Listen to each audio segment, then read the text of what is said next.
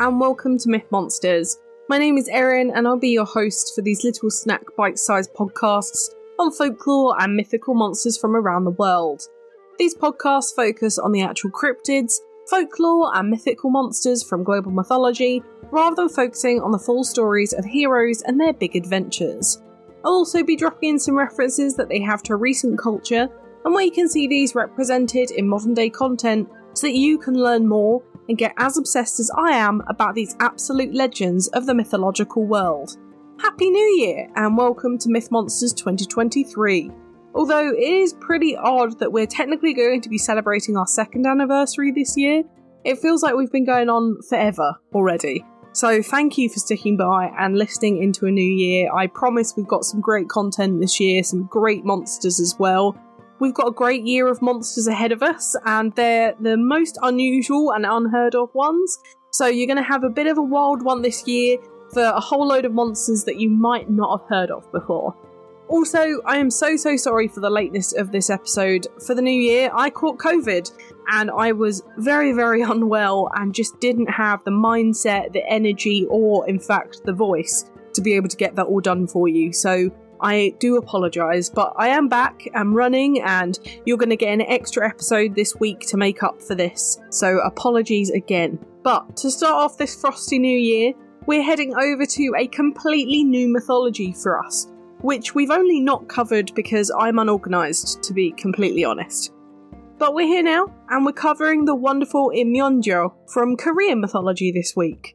The Inmyeonjo is a legendary hybrid monster from Korean mythology, usually described as a massive white bird with kind of chicken or goose like features and an elongated neck which ends in a human face, which is quite disturbing, but has the ability to talk and communicate with people.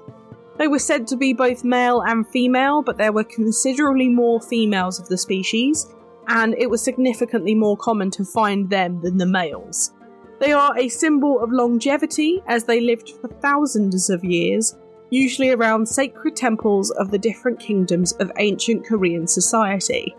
They are also incredibly intelligent and strive for peace between all beings on earth and will offer their guidance to peace for any pilgrim willing to visit them. The faces of these birds were said to be amazingly beautiful, and they were often noted as especially ethereal and even mask like in appearance. Although they are slightly more off putting, as this beautiful face was on the long end of a neck, a goose neck, which could certainly be considered a little bit odd and sometimes a little bit creepy. They were noted as being incredibly large, with a massive wingspan, although there are no noted measurements anywhere at all. It's believed that they were at least seven foot tall in length, but that is very much a guess. So, kind of imagine a chicken that size. It's it's quite large. They also loved wearing hats and feather crowns made from plumages of different birds, which gave them the power to reincarnate to a different form if required. They were a sacred bird who were considered the link between the sky and the land in Korean society, you could usually find them atop the highest mountains or guarding ancient tombs of sages and leaders who brought peace to the people, singing Buddhist verses up into the sky.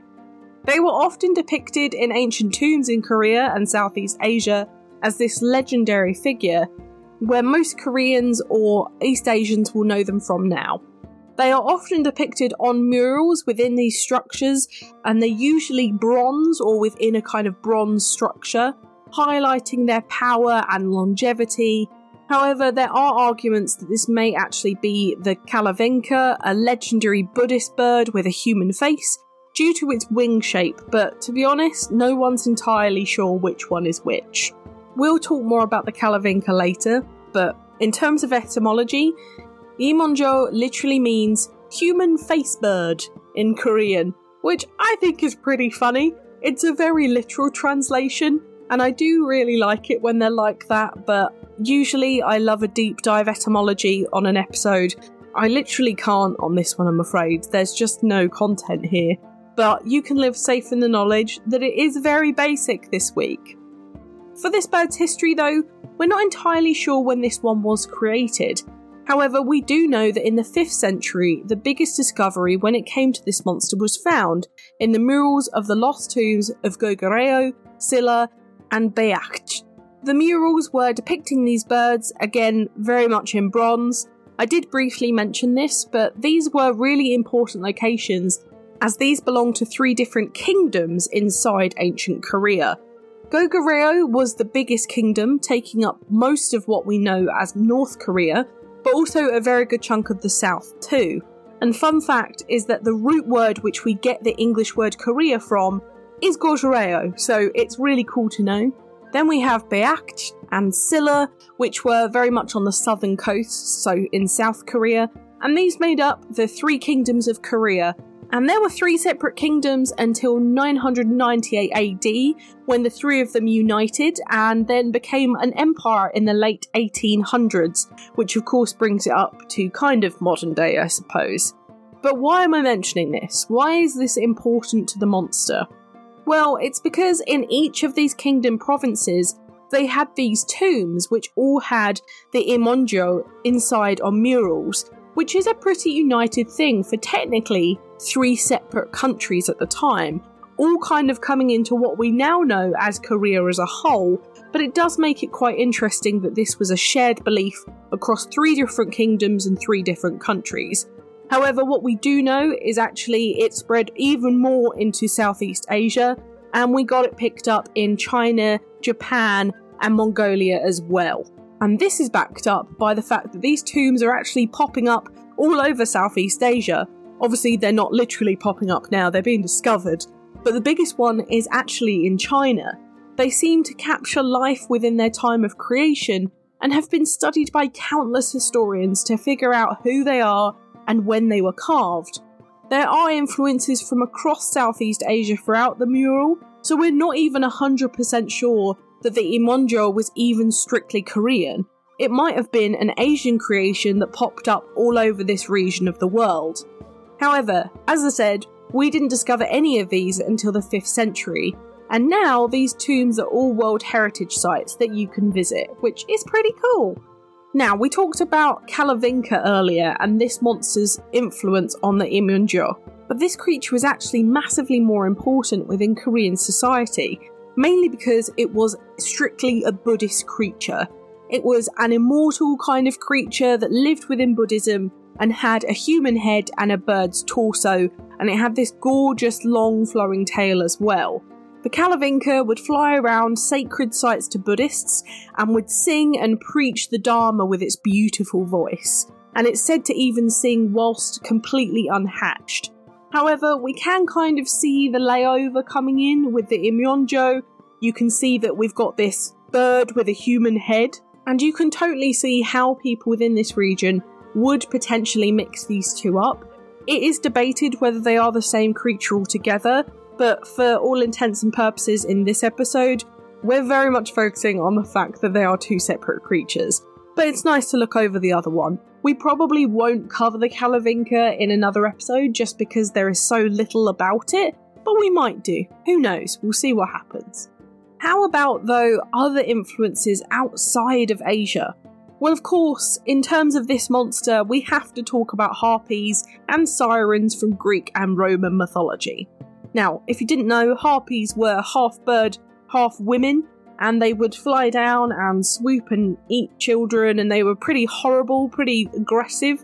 While sirens were very often called half bird, half women, and they were, in all intents and purposes, within Greek mythology. They were also very aggressive and were basically a wet version of the harpies, but our media have made sure that we think that they are mermaid like creatures. I can confirm from mythology that they are not, but that's the two that kind of lap over with the Inmyeonjo in terms of other mythologies from across the world. You can totally see how these overlap. And of course, the Inmyeonjo were very much considered peaceful and intelligent. And of course, the harpies and sirens were extremely aggressive in nature and they are known to attack everything that comes by, had very malicious intents. So you can kind of see the differences here as well, but you can also see how potentially they might have inspired each other at some point. If you do want to learn more about either harpies or sirens, I have covered them in the podcast before and they have their own episodes, so do go check them out if you fancy it. There is one last thing I want to talk about with this monster though. The Inmyeonjo made their world debut properly in 2018 when we got to see the Korean people present them to us at the Winter Olympics, as they used this monster as their mascot throughout the entire competition. They even made a full size puppet of it and presented this within their opening ceremony, surrounded by the four symbols, which are the Chinese constellations. So you have the blue dragon, the white tiger, the red phoenix, and the black tortoise. However, audiences went one of two ways when this was presented. Some with absolute horror at the creepiness of this monster, and others had complete awe for the Korean people and their respect for their own ancient history and culture, and to present a mythical creature from your country's history is an amazing thing to do. So I think a lot of people were very much humbled by that and enjoyed the performance.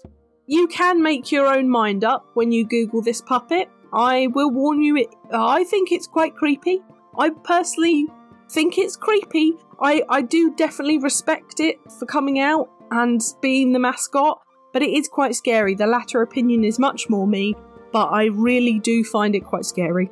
But this was so big, it caused a massive world question as to what this creature was, and even the South Korean government changed their Twitter display picture to a Inmyeonjo whilst the Olympics were on because people were so mad about it. And mad as in, like, they loved it, not mad as in angry. But you can still find this image, I posted it on the Twitter, so do go and have a look, it is very, very cute. Now, on to modern media. Of course, there are not really any for this monster that I can find, and being a Korean monster too, there's sometimes some difficulty about getting some of their content due to the restrictions from North Korea. However, I have popped some Harpy content here, so you can find some content around hybrid bird lady monsters to satisfy the craving for the Inmyeonjo. Also, do check out the recording of the Winter Olympics opening ceremony if you fancy it and want to see this in real life. It's a fantastic display, and I'd love to know what you think about the puppet. But for art, there is loads of independent work for this one, and honestly, they are so amazing. They're really, really cool. I really recommend looking up some of these really cool interpretations that people have. And in movies, we have Clash of the Titans, Jason the Argonauts, The Lion, the Witch, and the Wardrobe, Spirited Away, Hercules, The Last Unicorn, and My Little Pony the movie. For TV, we have Yu Gi Oh!, JoJo's Bizarre Adventure, Fairy Tail, One Piece, Monster Museum, The Adventures of Sinbad, Charmed, Hercules the Animated Series, Hercules the Legendary Journeys, Xena, Warrior Princess, Jason the Argonauts, Aladdin the Series, DuckTales, Hellboy, She-Ra, Princess of Power, Ultraman Dyna, Power Rangers Mystic Force, and The Owl House. In video games, we have ones such as Dragon's Dogma, Gothic, EverQuest, Hades, Breath of Fire 2, Dark Souls, Castlevania, Elder Scrolls, God of War, Golden Sun, Persona 4, Immortals Phoenix Rising, Smite, Pokemon, Pyre, World of Warcraft, Diablo, Warcraft, Metopia, Guild Wars, Terraria, Total War, The Witcher 2 and 3, and Titan Quest. Now, my book recommendation this week is for Korean folk tales, Imps, Ghosts and Fairies by Elena Ann Grand, for some really fab Korean fairy tales if you're interested in a much more forgotten region of Asia and their mythology, in comparison to, of course, those really big hitters that loads of people know in China, Japan, the Philippines, it is really one that's quite interesting, and we're going to cover more, I do promise that. Now it's time for Do I Think They Existed? I'm to say no for this one. I'm so sorry. I think I said the same for Harpies, honestly, even though they are one of my favourite monsters of all time. This is because when it comes to hybrid monsters, I do tend to think quite logically. If there was something like this around, do we not think it would have been picked up by now? These are big monsters, and considering we could differentiate between some hybrid type monsters or monsters that can be hybrided, I say monsters, I mean animals, such as donkeys, horses, zebras, we can tell them all apart. I think we would be able to tell the difference here in a normal creature too. However, Don't get me wrong, I do love the idea of this one. And following the Winter Olympics in 2018 and the presentation there, I'm so glad the world was exposed to this great piece of Korean mythology and it was embraced all over the world, even though some thought it was a little bit creepy and some thought it was amazing. I do agree with both of them, but puppets are spooky, I do get it. But what do you think? Did the Inmyeonjo roam the earth? Let me know on Twitter. I would love to know what you think. What a great one to open the new year to. Also, you'll know if you've been listening for a while that I really love a hybrid monster, especially harpy like ones. As I said, they are my favourite. So this one was a win-win for me, and it was really interesting getting into something that I wouldn't usually look at. So it's all a big win-win for me. I hope you enjoyed them as much as I did. But next week, we're going to be doing something a little bit different and looking into a religious folklore figure, the Dybbuk, who comes from the Jewish faith. Try and keep your soul attached to your body on Monday 16th for this undead monster. This is the extra episode that I was talking about, so it's not going to be at the end of this week, it's going to be at the beginning of next. And there will be another episode on Thursday 19th too, so you get a bit of double trouble just to make up for me being a little bit lax and catching COVID. But for now, thank you so much for listening. It's been an absolute pleasure. If you enjoyed this podcast, please give it a rating on the service you are listening on.